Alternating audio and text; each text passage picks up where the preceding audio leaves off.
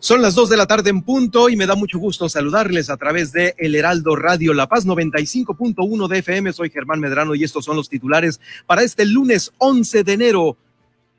La vacuna contra COVID-19 aún no está liberada para la venta entre particulares. Esto lo confirma la Comisión Estatal para la Protección contra Riesgos Sanitarios. También aumentaron los casos COVID este fin de semana aquí en Baja California Sur. Le tengo los números, por supuesto.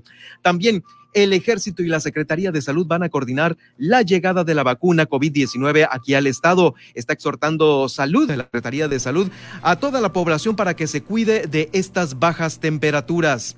En entrevista en este estudio, el diputado Homero Medrano, bueno, nos va a comentar, por supuesto, sobre cómo van las cosas en el Congreso y claro, claro, el tema del presupuesto, esto dentro de eh, pues la otra fracción, la otra bancada ahí en el Congreso del Estado. Ha tomado ya protesta la nueva directora del Consejo Sud Californiano de Ciencia y Tecnología. En Los Cabos, Guillermina de la Toba, nuestra corresponsal, nos va a hablar sobre las personas que están llegando a los hospitales de Los Cabos con un cuadro muy avanzado de COVID-19. En promedio, la Cruz Roja ya en Los Cabos está atendiendo ocho traslados. Eh, regularmente, eh, pues eh, a veces no se están dando abasto las ambulancias allá. Recibirán en el relleno sanitario de La Paz los arbolitos de Navidad ya desocupados. Eh, ya se puede descargar la aplicación para Android y para iOS de parte del el organismo operador de agua potable y alcantarillado de aquí de La Paz, del Zapa. Van a reducir personal en Comondú, pretenden dar de baja 250 personas y ya van 75 notificados. Con esto nos vamos a ir este lunes de noticias aquí en el Heraldo Radio La Paz. Ahora, Heraldo Noticias La Paz, las noticias más relevantes generadas al momento. Por el 95.1 de FM, El Heraldo Radio, donde la H suena y ahora también se escucha. Con el prestigio informativo de Heraldo Media Group. Conduce Germán Medrano.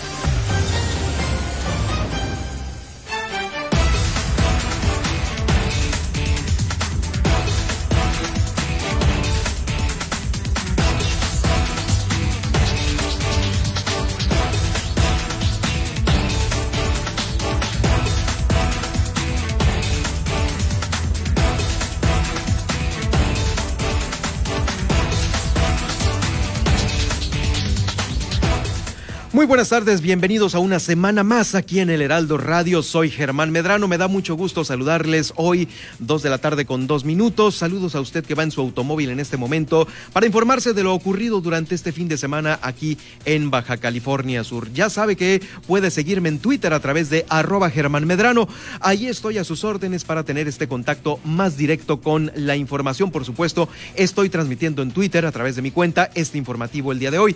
También, eh, Perfecto, por supuesto. Eh, le, comento que eh, vamos a estar transmitiendo y dejando este podcast en las diversas plataformas que tiene eh, el Heraldo Radio en iTunes, en Spotify, en iHeartRadio y en Alexa. Alexa sintoniza el Heraldo Noticias La Paz y ahí vamos a estar, por supuesto, con el podcast de este día 11 de enero. Gracias por estarnos acompañando. Bueno, pues hay información porque la vacuna COVID pese a lo que muchos piensan y a lo que está circulando en las redes sociales, eh, le comento que aún no está liberada para la venta entre particulares. Eh, la vacuna COVID que adquirió las eh, autoridades federales, el gobierno federal, para uso exclusivo también de la Política Nacional de Vacunación, eh, no está ofrecida a la venta de particulares. Esto lo ha confirmado la comisionada estatal para la protección contra riesgos sanitarios, Blanca Pulido Medrano. Señaló que cualquier vacuna contra el nuevo coronavirus que se esté comercializando a través de Internet, redes sociales, farmacias, hospitales y puntos de venta constituyen un riesgo a la salud por ser de dudosa procedencia por lo que ha hecho un llamado a no utilizar estos productos.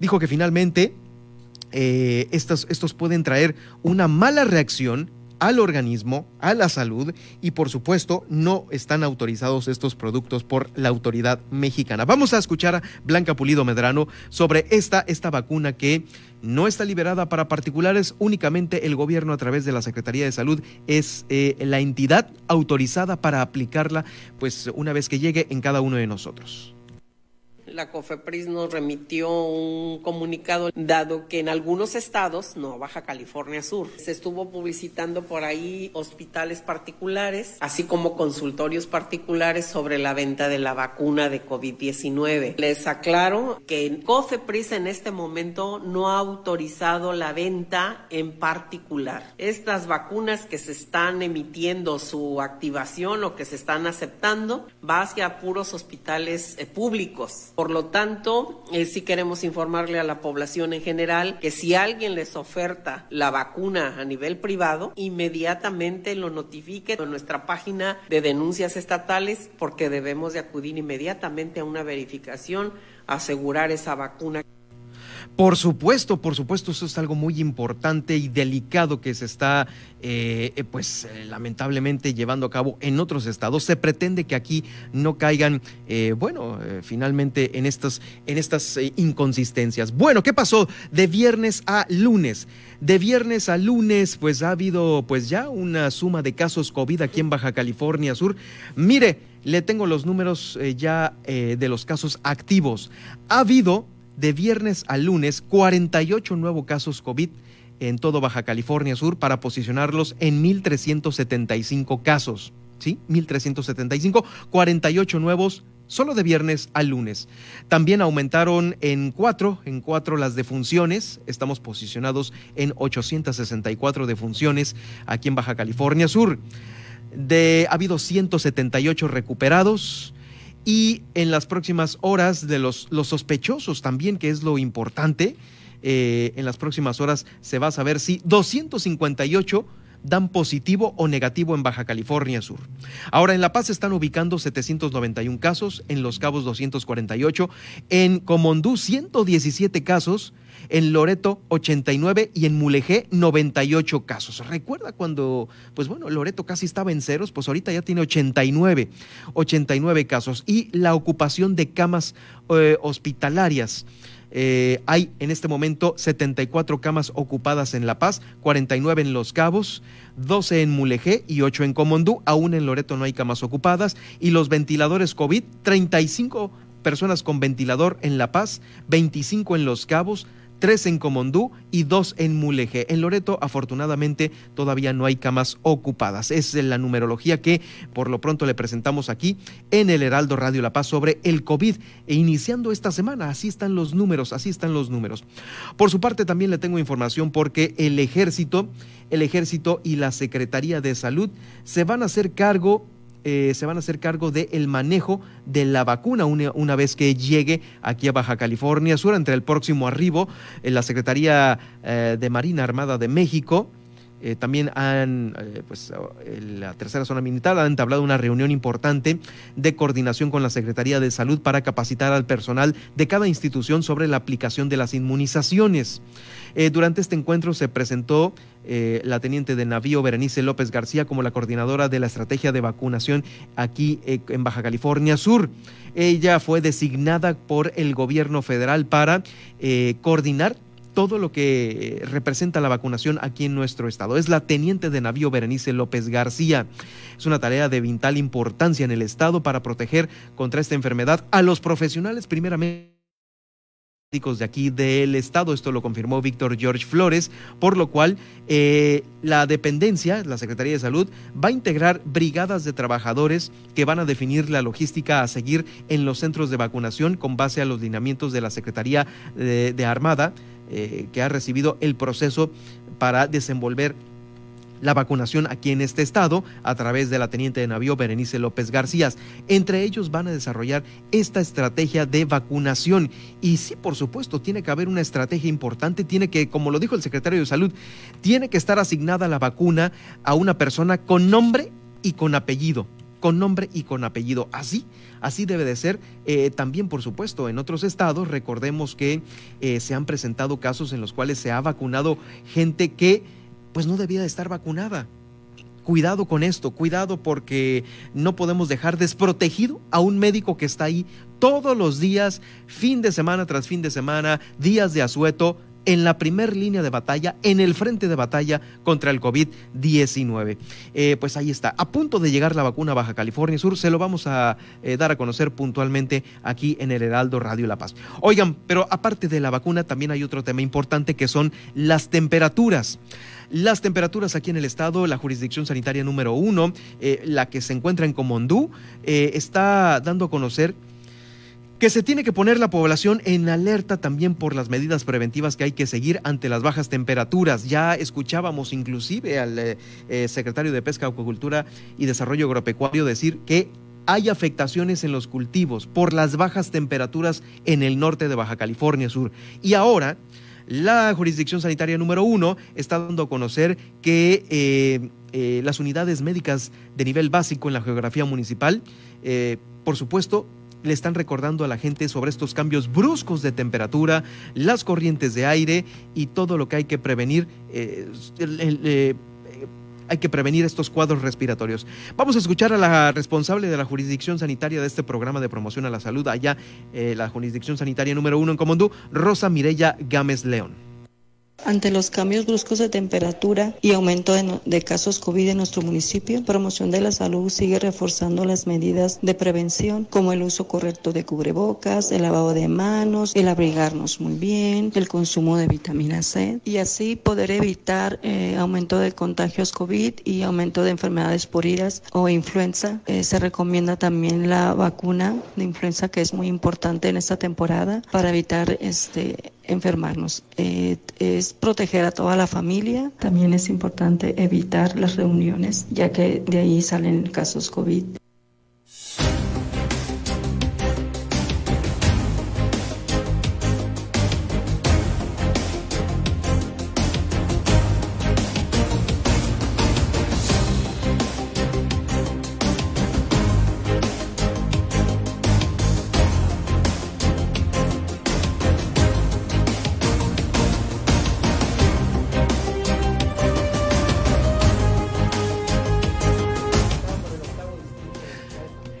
Ya estamos, ya estamos de regreso aquí en el estudio de eh, del Heraldo Radio y tengo el gusto de saludar al diputado Homero González Medrano, quien eh, pues no tenemos aquí en el estudio. Él es eh, justamente parte de la bancada de Morena, también forma parte y coordina desarrollo social, seguridad pública, todas estas eh, pues justamente comisiones del Congreso y también se encuentra en la del agua. Es diputado por el octavo distrito de Cabo San Lucas. Bienvenido al Heraldo Radio, diputado. Muchas gracias, Germán. A tus órdenes y a todo tu auditorio un saludo. Gracias, diputado. Pues bueno, siempre es importante tener eh, la opinión, en este caso, en el Congreso del Estado, hay que decirlo porque no es, no es algo escondido, eh, eh, pues estas dos fracciones eh, y estas dos bancadas que pues a veces han tenido estas diferencias sobre algunos temas. Y por supuesto el tema principal que ahorita nos trae iniciando el año es el tema del presupuesto. Hemos escuchado una y otra vez pues tanto al Ejecutivo, también a la otra bancada que lo tuvimos aquí en el Aldo Radio sobre esta, este análisis que ustedes realizaron. Y bueno, eh, sobre esto que seguramente usted ya lo tiene eh, pues muy, muy percibido por parte de esas dos entidades. Eh, ¿Qué opinión le merece el análisis y las observaciones que han hecho respecto al análisis que hicieron ustedes en una, en una primera pues, presentación de este presupuesto? Bueno, es normal que la bancada de oposición y el señor gobernador opinen de una manera análoga o similar, ¿no? Comparten muchas cosas. yo te quiero platicar que el año pasado, tuvimos una vivencia similar. Participamos este, de revisar la propuesta del proyecto iniciativa de ley de, ingresos y presupuesto de egresos. Hicimos un conjunto de proposiciones que sumaron la cantidad de 234 millones de pesos. Fue admitido por gobierno del Estado que esas obras se redireccionaran, que esos, esos recursos se redireccionaran. Formó parte como anexo económico del presupuesto aprobado se publicó y no se cumplió, ¿no? Excepto una obra. Ahora este año, que volvimos a reiterarle acciones incumplidas en el presupuesto anterior, más algunas otras adicionales, eh, nosotros aprobamos el presupuesto y no publicó. Eh, ellos dicen que se van a pegar al presupuesto 2020. Dice que pueden apelar a ello si no hubiéramos aprobado un presupuesto, pero si lo aprobamos. ¿no? ¿Qué quiere decir? Que no es en automático. ¿no? Eh, también es cierto que las condiciones del Congreso, pues eh, con la composición numérica de las bancadas, claro. 13 y, 8, pues es difícil. Eh, con 13 no, no logras una mayoría calificada, pero con 8 el otro, el señor sí tiene derecho a, a recursos este, de inconstitucionalidad o controversias. Este, y eso es a lo que le ha apostado todos estos años pasados. Entonces, este, ya se hizo los asuntos con un poder como es el poder legislativo, esto por la sociedad, porque pues, es una sobreposición de un poderío económico que se, que se sobrepone sobre de llegar al diálogo, la negociación, la concertación, los buenos oficios y no es bien visto, no es un ingrediente no presenta con una, con una credencial probable, no suma, ¿no? Este, ellos entregaron en tiempo su puesto su, su proyecto. Nosotros lo revisamos, es que supusimos claro, sí. correctos, eh, lo votamos, hubo 14 votos para aprobarlo, ¿no? Bueno, pues eh, para que se apruebe por mayoría calificada tiene que hacerse así, ¿no? Este, eh, pues no, no, no. Oiga, fíjese, hay un comentario eh, que un tanto cuanto importante y que usted a lo mejor me lo puede desmenuzar. Eh, al parecer aprobaron un recorte tipo 60% a todo en general y no. en lo específico. No, mira, el presupuesto global del gobierno del estado con el cual llegó su iniciativa es de 17.140 millones 655 mil 604 pesos. El que nosotros decretamos fue por 17 mil millones de pesos o 17 mil 270, 655, 604. Una diferencia de 130 millones de pesos por una razón. Es lo que se estimó en posibilidad de algo que le aprobamos modificando de ingresos, un impuesto al turismo que ya te has puesto lento en cobrar, no lo has hecho, ¿no? Eh, eh, agrégalo a tus ingresos, tu, tu bolsa pueda alcanzar para lo que te vamos a... Ya disponía ahí de antemano de esa cantidad. El turismo se ha estado comportando bien en la localidad a pesar de la pandemia. Eso no, no es excusa. ¿no? Eh, eh, el sector eh, empresarial nunca... ¿no? pero bueno, casi siempre en los últimos años este, de un ejercicio administrativo, como que se le saca la vuelta a, tomar decisiones que pudieran presentarlos como antipáticos o, no populares, ¿no? Entonces, este, pues eh, nosotros lo que hicimos fue proponer solamente una modificación del 2% del presupuesto global. Si tú revisas son 17 mil millones, nosotros propusimos direccionar 170 millones. Redireccionarlos. Redireccionar. Claro. Entonces es una cantidad ínfima, ¿no? Y propusimos una modificación a la ley de coordinación fiscal para que eh, se aumentara o se incrementara en un 2% más a los municipios de la bolsa de participaciones federales participable, no es ni siquiera este, recursos de, ingresos propios, ¿no? Claro. Eh, donde propusimos, sí, un treinta y tantos por ciento de ajuste fue en el presupuesto de los capítulos que tienen que ver con la administración de la oficina o de las oficinas del ciudadano gobernador, ¿no? Donde aparecen las rentas de automóviles, este, gastos muy fuertes, este, que para qué para qué abordar sobre ellos. Pudiera haber eh, a lo mejor unos, algunos leves eh, detalles que no se tomaron en cuenta porque mencionaba aquí también la oposición eh, de la luz, de, de los hospitales y todo ese tipo de cosas, cómo se van a pagar los hospitales y tienen que seguir funcionando. Siempre asustando con el petate del muerto, ¿no? Si tú le dices a la población te voy a afectar salud, seguridad. Seguridad. Salud, seguridad y, este, y educación, pues la gente va a protestar. Entonces ya encontraron la forma de mentir, ¿no? Porque ahí mienten desde el titular hasta su bancada, ¿no?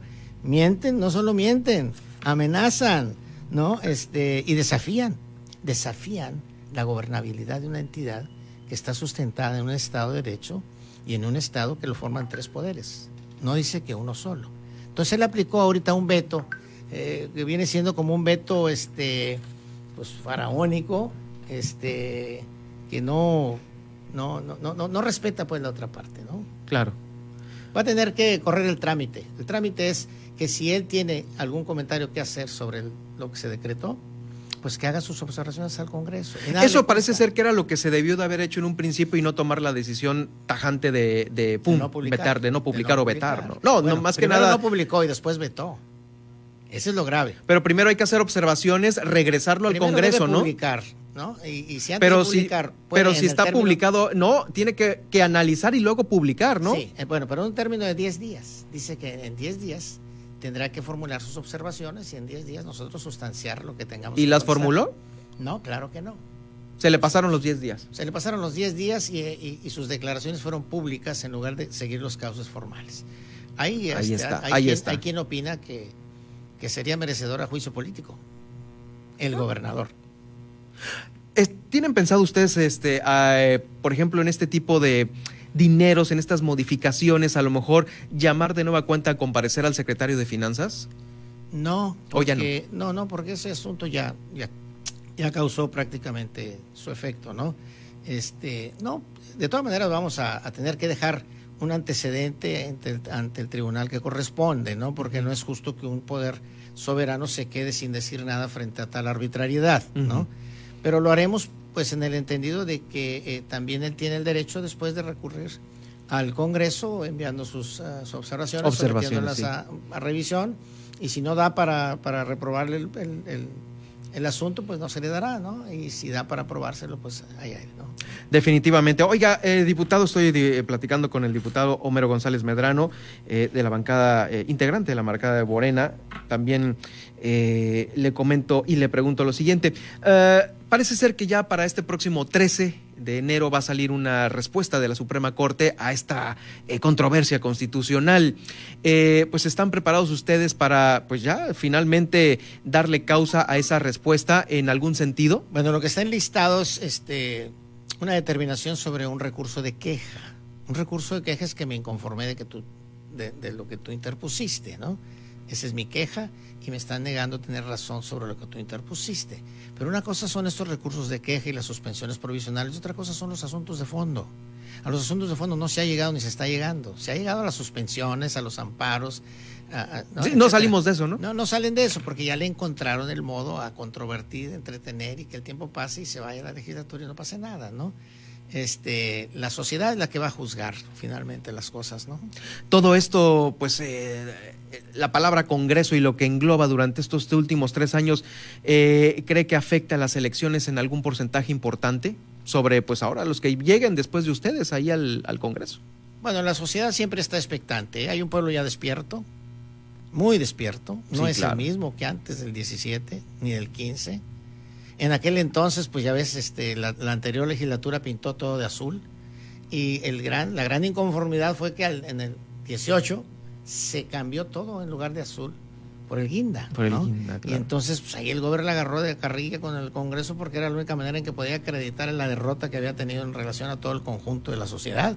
¿no? Y entonces a través de estar desacreditando a los morenos del Congreso pretendía estar suponiendo que eh, que la gente iba a creer que, éramos ineptos, incapaces, inútiles, impreparados, etcétera. Pero no hay, hay gente brillante ahí y hay asesores en el Congreso que tienen años y han hecho carrera y tienen doctorados ahí adentro, ¿no? Lo que pasa es que no son agentes que visiblemente... No, no, exactamente, no tienen los reflectores, ¿no? No, no tienen los reflectores, ¿no?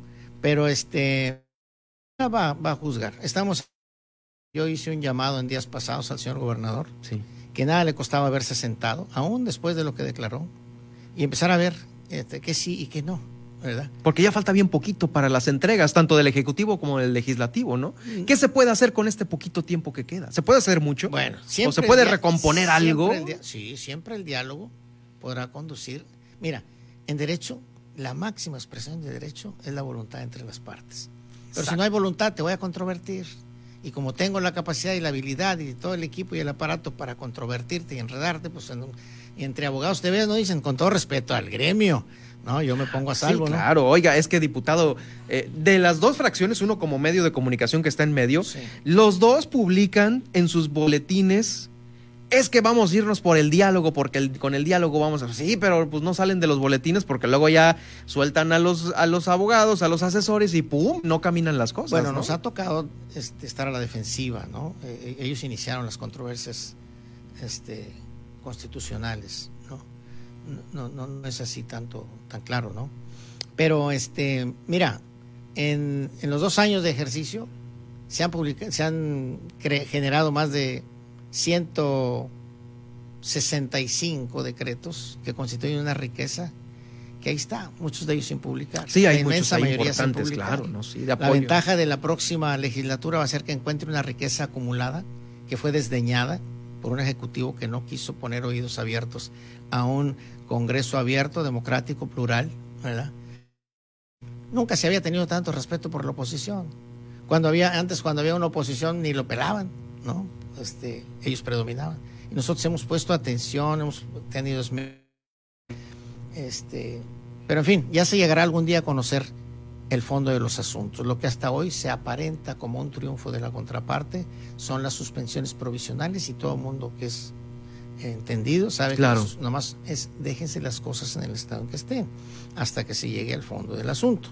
Pero eh, los juicios políticos no eran el fondo del asunto. Los juicios políticos eran una expresión de, presionar hacia llegar al fondo. Sí, era como un, mecanismo de presión. Ahora, eh, eh, ¿estarían ustedes entonces haciendo caso de lo que la Suprema Corte pudiera decir en algún momento dado de retrotraer todo otra vez a aquel 17 de marzo? Lo que determine la Corte eso haremos. Definitivo. Sí. Ante, ante esa situación nadie debe de... Nadie debe de pegar de gritos, ¿no? No, nadie, nadie. Aún cuando, o sea, podemos ver entonces a cuenta ahí como presidenta de la mesa. Bueno, ya terminó el periodo. Pero como estaba antes, en aquel. Es que el periodo estaba controvertido. Lo que puede estar controvertido fueron otros acuerdos o un conjunto de acuerdos, entre otros este, decretos aprobados, que ser vueltos a releer. Ah, claro, sí, no, definitivamente. A pero que ya están prácticamente elaborados, ¿no? No, lo que estaba controvertido fue su periodo y se superó. Ya se, está. Se acabó el periodo ordinario de, este, de sesiones y eso ya pasó. Pero quedaron asuntos pendientes de orden administrativo que el gobierno del Estado le deposite del Estado que nosotros removimos, ¿verdad? y que no le quiere depositar. Y estamos dejando al garete a más de 26 entes públicos sujetos a fiscalización que no están teniendo la eficaz supervisión de las cuentas públicas sujetas a auditor. Bueno, el propio gobernador del Estado, el propio gobierno del Estado no entregaron en tiempo sus cuentas públicas al Congreso. No, vamos, en algunos ayuntamientos también. Yo también, también. Entonces, ya se habituaron, ya se acostumbraron pues a hacer lo que quieran con el recurso del pueblo, ¿no?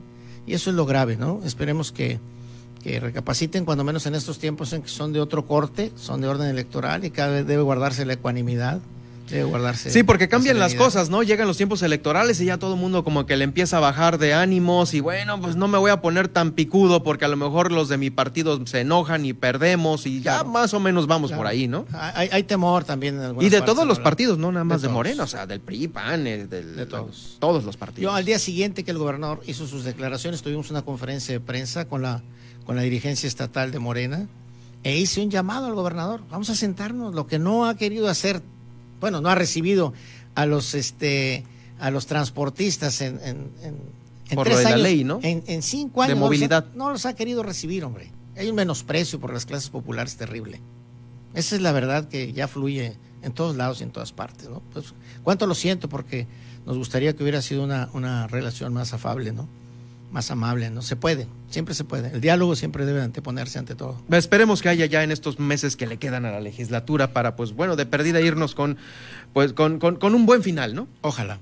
Gracias, diputado eh, Homero González Medrano, por acompañarnos aquí en el Heraldo Radio sobre esta la posición, la posición de eh, pues de ellos mismos, de la, el, otro lado de la moneda en el Congreso del Estado. Gracias por acompañarnos. Gracias, al contrario. Un saludo a todo tu medio. Un saludo también para usted. Nosotros vamos a una pausa y regresamos ya por el recorrido que hacemos a los municipios de Baja California Sur. Heraldo Noticias La Paz, 95.1 de FM.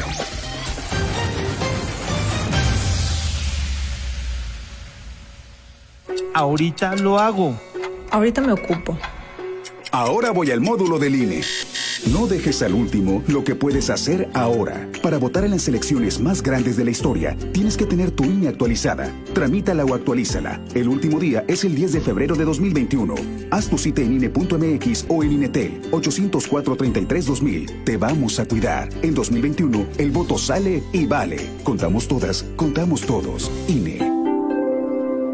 Este país solo funciona con nosotras y nosotros. Lo aprendimos recientemente. Todas las personas somos necesarias para sacar este país adelante. En las elecciones más grandes de la historia hay más de 21.000 cargos de elección popular. Todas y todos decidiremos quiénes los ocuparán. Toma tu cubrebocas y sal a votar. Que este país lo hacemos funcionar las y los ciudadanos. El voto sale y vale. Contamos todas, contamos todos. INE.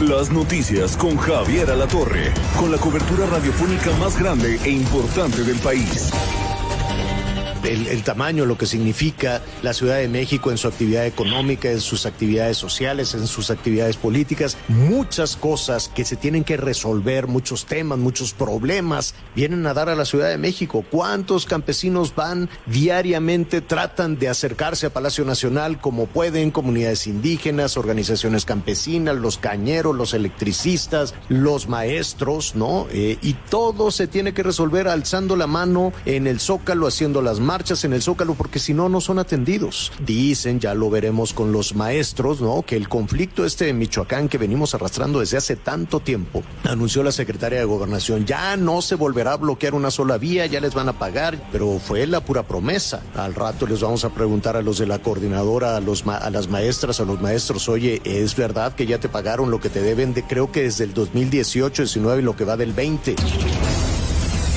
Lunes a viernes al mediodía. Una alianza de Heraldo Media Group, Grupo Audiorama Comunicaciones. Heraldo Radio La Paz, 95.1 FM.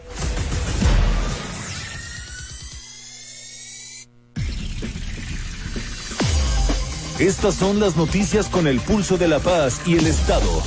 En el 95.1 FM, Heraldo Noticias La Paz.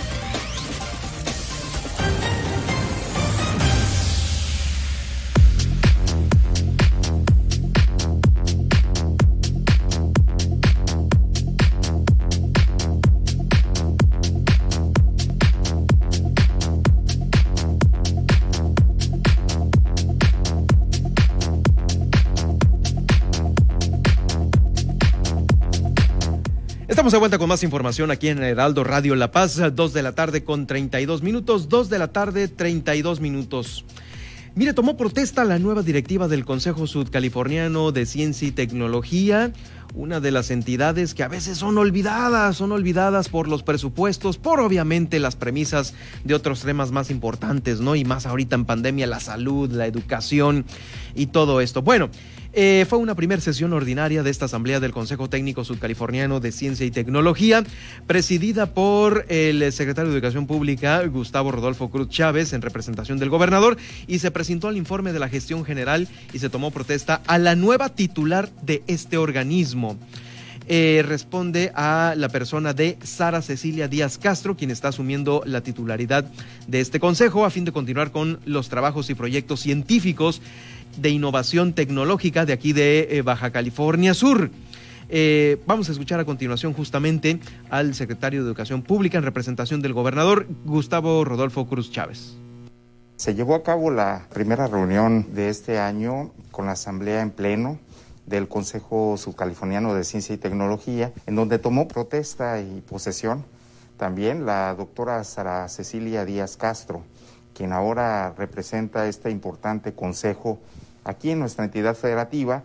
Los proyectos son de poder consolidar eh, todavía mucho más este trabajo arduo eh, en favor de, la sociedad subcaliforniana, potenciando la ciencia, la tecnología y la innovación para, para beneficio de toda la sociedad subcaliforniana. Pues bien, enhorabuena por este consejo, siempre importante para lo que se realiza aquí en Baja California Sur. Mire, recuerde usted, que nunca se le olvide, Baja California Sur es uno de los estados de los cuales han emanado, ¿sí? Eh, gente, investigadores muy importantes a nivel nacional que aportan mucho a toda, a toda la sociedad y pues bueno, por supuesto, al, tema de ciencia y tecnología. Haciendo este recorrido por los municipios de Baja California Sur, le comento que eh, se hicieron entrega de 115 títulos de propiedad allá en San José del Cabo. Estuvo presente la alcaldesa Armida Castro Guzmán y pues bueno, le está dando tranquilidad la alcaldesa a todas estas familias que a veces sin un título están a expensas de eh, pues evacuaciones de los predios en donde se encuentran. En esta ocasión fueron 196 familias de Cabo San Lucas las que fueron beneficiadas eh, de la colonia Leonardo Gastelum Villalobos. Vamos a escuchar a la alcaldesa Armida Castro. 12 años de espera, más o menos, la mayoría, de ahí para adelante. Qué satisfacción para nosotros como ciudadanos en la oportunidad de representarlos, poder hacer este trabajo. ¿Y saben qué es ese trabajo? Voluntad. Queríamos darles eso, certidumbre de la tenencia de la tierra para los ciudadanos de los cabos, porque este gobierno también logró aterrizar el hacer posible una desaladora que sea para los ciudadanos, que se acaben los tandeos, que se acaben las pipas. 196 familias de Cabo San Lucas a partir del día de hoy dormirán tranquilas con esa certidumbre que es suyo, que cuidaron, que invirtieron, que han mantenido.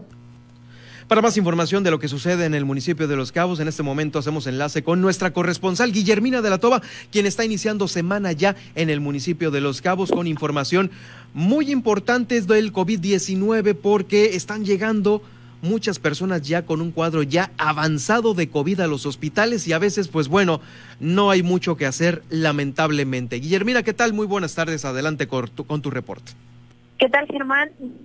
tardes, como bien lo mencionas, en la mesa de COVID que se lleva a cabo en el Consejo Coordinador de los Cabos, eh, Julio Castillo dio a conocer que bueno las instituciones de salud, el personal médico está haciendo el reiterativo el llamado a las personas para que acudan a las clínicas, hospitales en cuanto sientan algún síntoma relacionado eh, de COVID, pues señalan que están llegando en un cuadro muy avanzado y esto obviamente está complicando la salud de estas personas.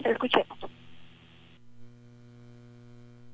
Nos estaba previendo, eh, traíamos un promedio en los mismos meses de septiembre a noviembre un promedio del 15% de hospitalización y ahorita incrementamos por ahí del 29-28%. No sé, la buena noticia es que ahí nos hemos mantenido, no se dio ese crecimiento este, que se preveía por las fiestas, eh, pero se mantiene en esos números, en el 28% el día de hoy. Traemos este, 42 personas hospitalizadas en hospitales públicos, 7 en hospitales privados, un promedio de 49, que son los números en total que hemos tenido en los últimos 15 días, alrededor de entre 40 y 50 personas.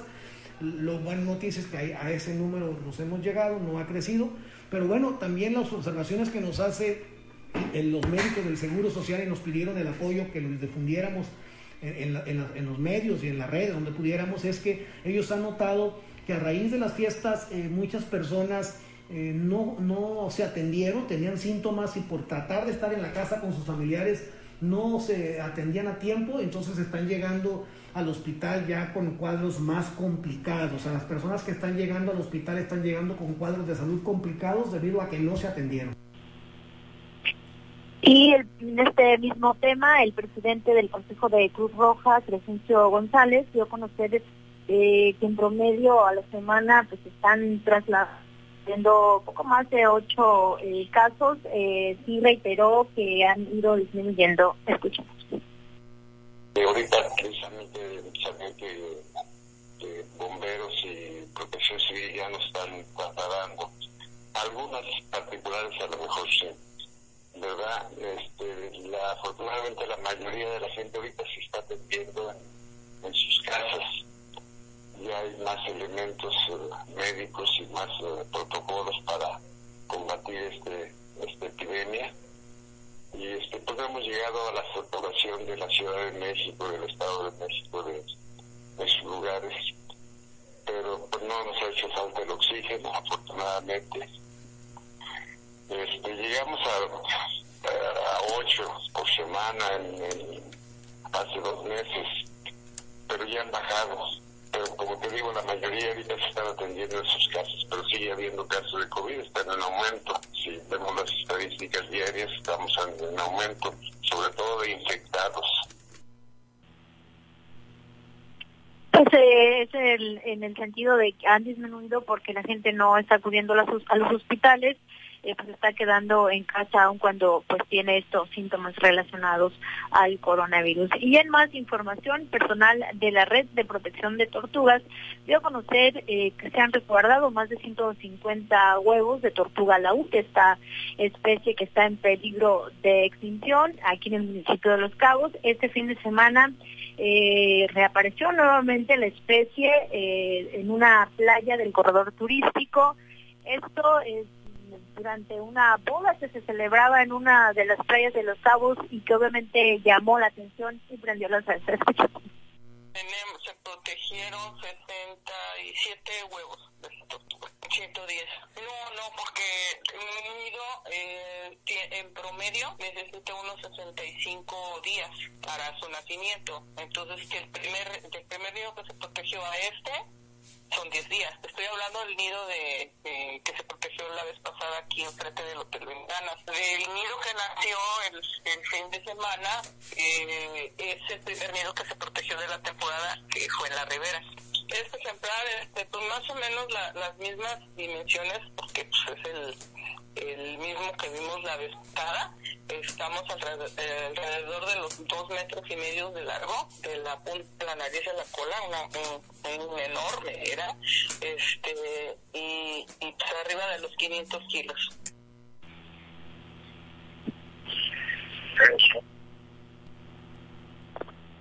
Entonces la información de este lunes desde el municipio de Los Cabos, hermano. Muchas gracias, Guillermina, por el reporte. Estaremos atentos ya mañana martes 12 de lo que se genere allá en el municipio de Los Cabos. Nos escuchamos el día de mañana. Buenas tardes. Nuestra corresponsal Guillermina de la Toba, allá en el municipio de Los Cabos. Mire, para información de Los Cabos, justamente, eh, déjeme dar eh, a conocer información que se está generando políticamente. Eh, tengo el gusto de saludar aquí en este estudio Alejandro Rojas, quien, pues bueno, está por Movimiento Ciudadano allá contendiendo a la alcaldía de Los Cabos. Alejandro, bienvenido al Heraldo Radio. Gracias por estar con nosotros. Gracias, estimado Germán. Saludos a la gente, a tu auditorio, principalmente a la gente del municipio de Los Cabos. Gracias. Eh, pues bueno, ¿qué, ¿qué, cosa Los Cabos? ¿Qué tema es Los Cabos? Eh, y bueno, hay varios de los eh, que quieren la alcaldía, incluido tú también, pero creo que eres de los más fortalecidos para llegar justamente por porque no hay una unidad ahorita en la casa de enfrente, ¿no? Quienes quieren continuar en el cargo y también por quienes quieren llegar a obviamente a ese lugar. Bueno, el municipio de Los Cabos, uno de los municipios más importantes, eh, Germán, de los 2.458 municipios y de los siete que más impuestos recaudan, municipio pujante, que la fortaleza la tiene en sus empresarios, que en esta contracción económica, en esta pandemia, en esta crisis sanitaria, han puesto el pecho al frente y, han, y hemos salido adelante.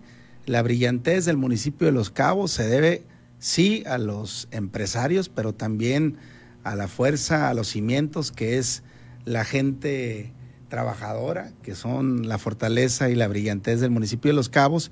Y como bien lo dices, eh, estamos construyendo todos los días, pero principalmente la construcción debe empezar en casa y en ese sentido estamos eh, generando esa, esa construcción en unidad, en Movimiento Ciudadano, que es eh, obviamente la mejor, la mejor opción política y como bien lo dices, al exterior, la carnicería que se vive tanto en Morena como los otros sí, definitivamente. Esto, pues bueno, al principio lo pudiéramos ver en elecciones pasadas, en ejemplos en donde, pues bueno, periodo, en elecciones pasadas, pues el PRI estaba hecho un desorden, ¿no? Entre todos los que tiraban a la gobernatura. Luego, en esta ocasión, ya aterriza todo como a las presidencias municipales y justamente es algo que no se ve en Movimiento Ciudadano. Eh, creo que hay una unidad muy establecida ahí eh, que llevas justamente allá en el municipio de Los Cabos.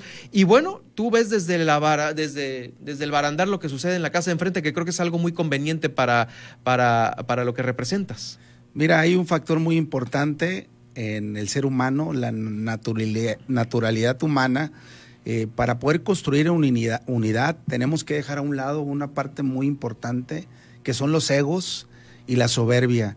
Desafortunadamente en los otros partidos se ha incrustado la soberbia en el corazón de ellos y solamente piensan en los cargos futuros, en los cargos políticos, y ni siquiera han cumplido con la confianza que les han conferido los ciudadanos. Por eso eh, refiero mucho que Movimiento Ciudadano es esa gran opción que tanto eh, los ciudadanos están esperando, porque nosotros estamos, de, estamos dándole voz a la voz, a la voz que verdaderamente cuenta a los ciudadanos de calle y de las colonias. Justamente ahorita que ya mencionas esto, eh, calle y colonias, hay ahorita eh, pues, de todos lados están saliendo a recorrer, ¿no? Pero es un camino que pues ya traías desde hace tiempo tú. Mira, un trabajo que hemos venido recorriendo, los 134 secciones electorales y también pues los seis distritos y vemos obviamente que el municipio de Los Cabos tenemos que acortar esa brecha de desigualdad porque lo, lo vemos en los hoteles de cinco estrellas y nuestras camaristas, nuestros meseros, nuestros cantineros regresan a las faldas del cerro, no tienen los servicios públicos, no tienen agua y por eso tenemos que incrustarnos. Creo que la participación política de los ciudadanos debe de revivir, tenemos que ir por la confianza y la credibilidad de ellos porque en el hoy, en el hoy no creen en los partidos ni en el sistema político mexicano. Por eso estamos llamando a esa gran unidad, no solamente a converger en las eh, condiciones de pensamientos políticos, sino que debemos de dejar la mediocridad partidista y converger en un solo lugar en el bienestar de la gente. Ahorita, pues, eh, da vergüenza todo esto que están haciendo eh, allá por arrebatarse un, escaño y que, pues, bueno, salen a la luz pública muchas, muchas cosas que son inverosímiles a veces, ¿no? Dentro de lo políticamente correcto. Correcto, y no solamente eso, hay que señalar también que hay funcionarios en el gobierno que están haciendo uso público, ah, del recurso público para promoverse en los próximos comicios. Y eso es algo que los ciudadanos ya ven ahora con, en este mundo globalizado, digital, que son las redes sociales, pues se dan cuenta. El ciudadano respira diferente y se da cuenta quién está haciendo, quién no hizo y quién quiere postularse, que solamente vienen en periodos de campaña. Sí, definitivo. Eh, pues bueno, eh, finalmente, eh, ¿qué viene en los próximos días para Alejandro Rojas? Viene esa continuidad de trabajo, de conferencias, de capacitación para la gente que me va a acompañar en las candidaturas, que ahorita son precandidaturas, pero estamos capacitando en temas de seguridad, en temas de planeación y desarrollo urbano, en temas de energías renovables, tratamiento de agua. Vamos a seguir trabajando muy de cerca con los jóvenes, con las mujeres y haciendo esa convocatoria al interior del partido, a los simpatizantes, a los militantes. Ayer estuvimos en la zona rural, pero también hay que mandar ese mensaje tan importante a las fuerzas políticas, a contrastar ideas, a vencer al adversario en buena lid y sobre todo a converger en un solo lugar, en el lugar de llevarle bienestar a nuestra gente, esa gente que seguramente tiene muchas demandas sentidas y que los funcionarios en esta pandemia, en esta crisis, los han abandonado. ¿Hay algún candidato, precandidato de los que están ahorita eh, eh, contendiendo por ese, por ese lugar en Morena que te preocupe o con cualquiera puedes eh, ya finalmente avanzar sin problema? Me, preocupa el, el adversario más importante, el adversario de la gente indecisa, de la gente que no cree en la política, de los jóvenes que están desmotivados y no quieren participar en política. Más de preocuparme, me estoy ocupando en volver esa credibilidad y esa confianza a los jóvenes y a nuestras mujeres, porque en el momento que nuestra gente verdaderamente participe en política, en ese momento vamos a seleccionar a los mejores funcionarios de gobierno. Así que la participación política de los jóvenes y las mujeres y de la gente indecisa será importante en esta, en esta contienda electoral. Temor no hay, nos vemos en las urnas y seguramente la gente habrá de decidir de manera sabia, como siempre lo, lo ha hecho. Seguiremos muy de cerca entonces este trabajo eh, nosotros aquí en este pues eh, eh, informativo para estar eh, pues muy en contacto con las próximas actividades, Alejandro. Nos vemos en las urnas y saludos a la gente del municipio de Los Cabos. Muchas gracias, Germán. Gracias, gracias, Alejandro. Alejandro Rojas, quien es eh, eh, pues ya justamente quien va a contender por la alcaldía de Los Cabos en los próximos comicios aquí en el Heraldo Radio La Paz. Continuamos con más.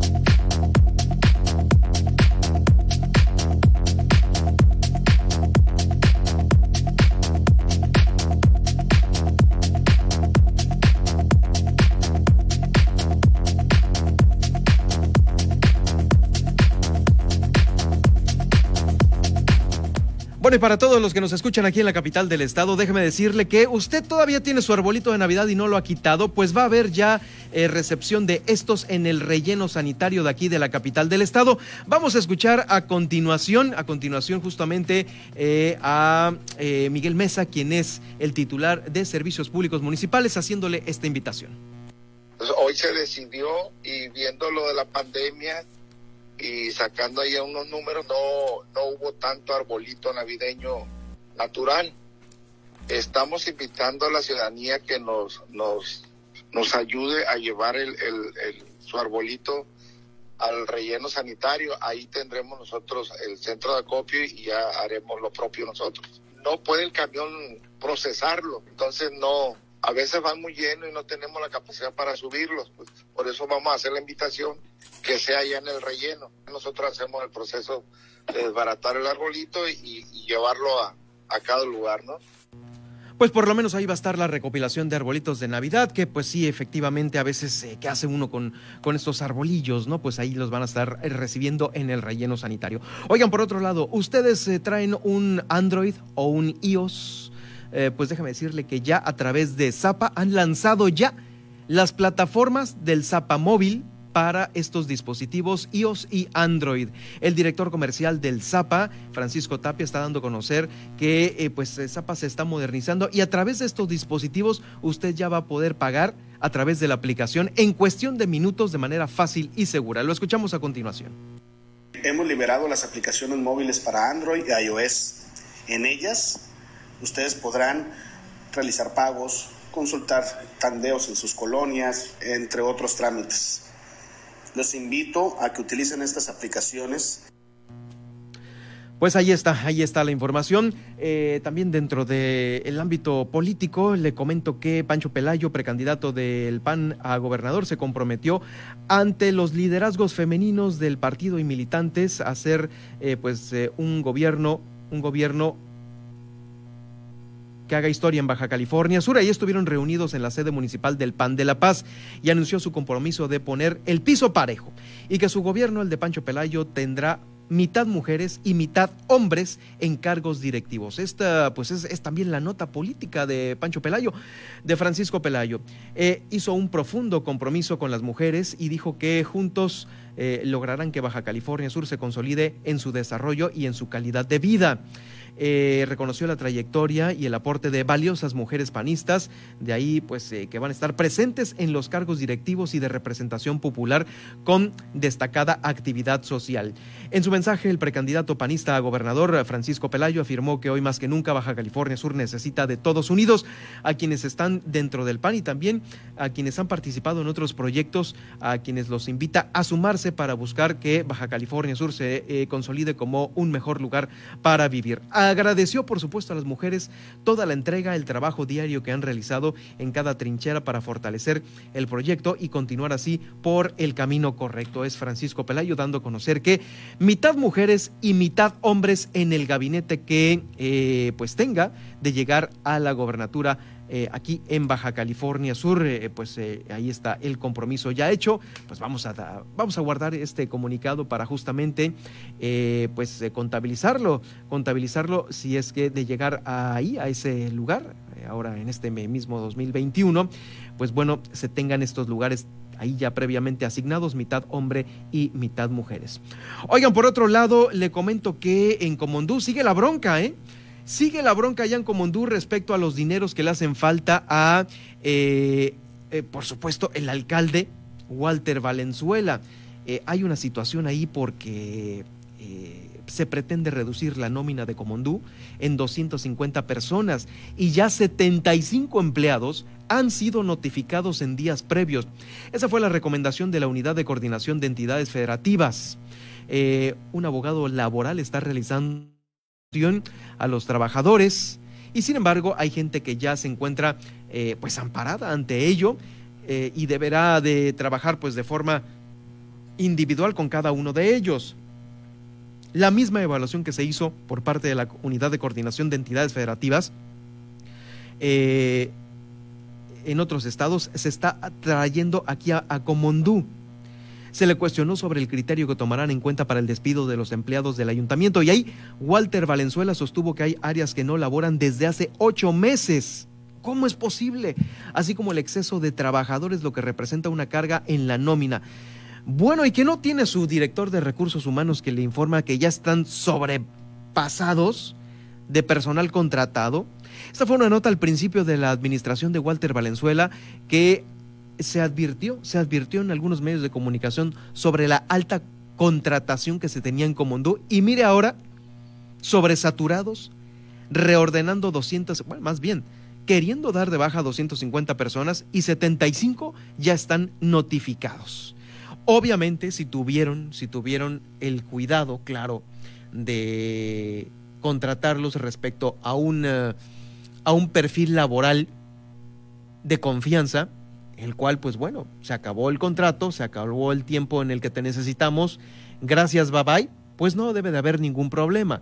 Pero si se fueron, si fueron recontratados en otra situación, eh, ahí sí puede venirse una gran bronca en el municipio de Comondú con Walter Valenzuela al frente. Y bueno, también le informo que eh, no muy lejano ahí, otro de los problemas que se tienen en eh, los municipios es el de Mule, es el de Mulegé con Felipe Prado. Justamente también no sobre los pagos, a ver si tenemos el día de mañana aquí en el Heraldo Radio al, eh, al dirigente sindical de pues los trabajadores, tanto de Comondú como de Mulegé, para que nos dé el estatus en lo que se encuentran estos dos ayuntamientos y la situación de muchos trabajadores de allá del norte de Baja California Sur. Vamos a una pausa y ya regreso con el resumen de aquí en el Heraldo Radio La Paz. Heraldo Noticias La Paz, 95.1 de FM.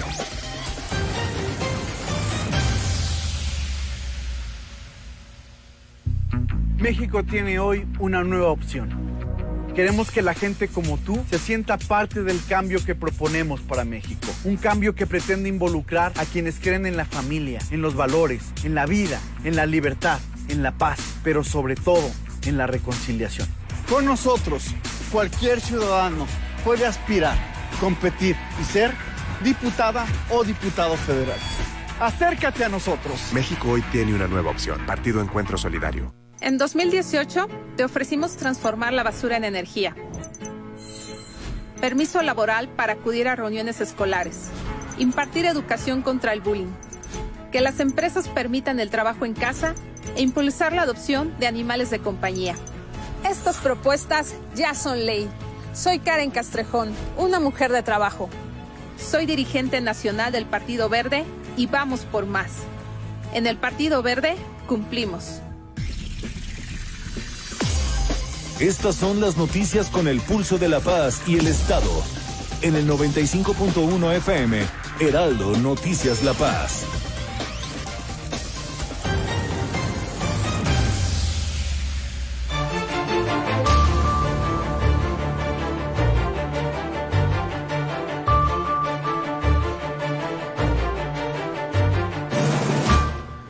En resumen, este lunes 11 aquí en el Heraldo Radio La Paz, la vacuna contra COVID-19 aún no está liberada para su venta entre particulares. Esto lo dice la comisionada para la protección contra riesgos sanitarios, Blanca Pulido Medrano. Aumentaron los casos COVID este fin de semana aquí en Baja California Sur en 48 casos. El Ejército y la Secretaría de Salud coordinarán la llegada de la vacuna aquí a Baja California Sur. También está exhortando la propia Secretaría de Salud a toda la población a cuidarse por las bajas temperaturas.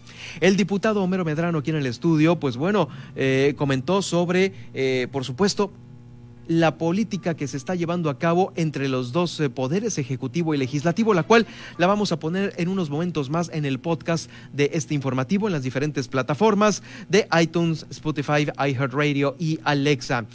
también en Los Cabos, personas con COVID están llegando a los hospitales ya en un cuadro muy avanzado de esta lamentable enfermedad. Le comento que el empresario Alejandro Rojas dice que le conviene el desorden de Morena en Los Cabos para posicionarse como la mejor propuesta en aquel ayuntamiento. Aquí en La Paz, el relleno sanitario está recibiendo ya los árboles de Navidad naturales desocupados. Eh, también usted ya puede descargar Zapamóvil la aplicación en, para dispositivos iOS y Android que ya puede tener en su teléfono para el pago de agua potable. Reducirán personal en Comondú, ya hay 75 trabajadores notificados para su baja. Con esto llegamos al final de este informativo. Lo invito para que a continuación se quede con Javier Solórzano y la imagen nacional del país en este su informativo. Soy Germán Medrano. Que tenga usted una excelente semana y por supuesto una mejor tarde de lunes.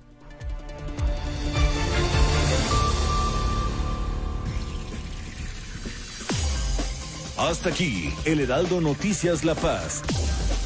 Germán Medrano los espera de lunes a viernes en el 95.1 de FM. Con las noticias que trascienden en La Paz y el estado de Baja California Sur. Con el prestigio informativo de Heraldo Media Group.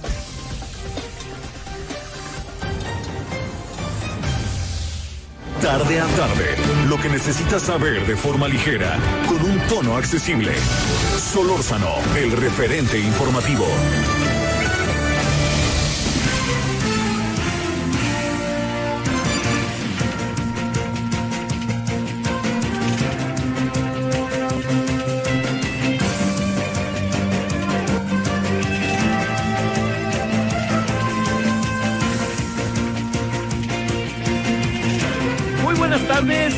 Iniciamos la semana, la semana segunda del año. Bueno, segunda casi tercera, por el asunto de que empezamos enero en este en viernes. Pero bueno, oiga, le agradezco profundamente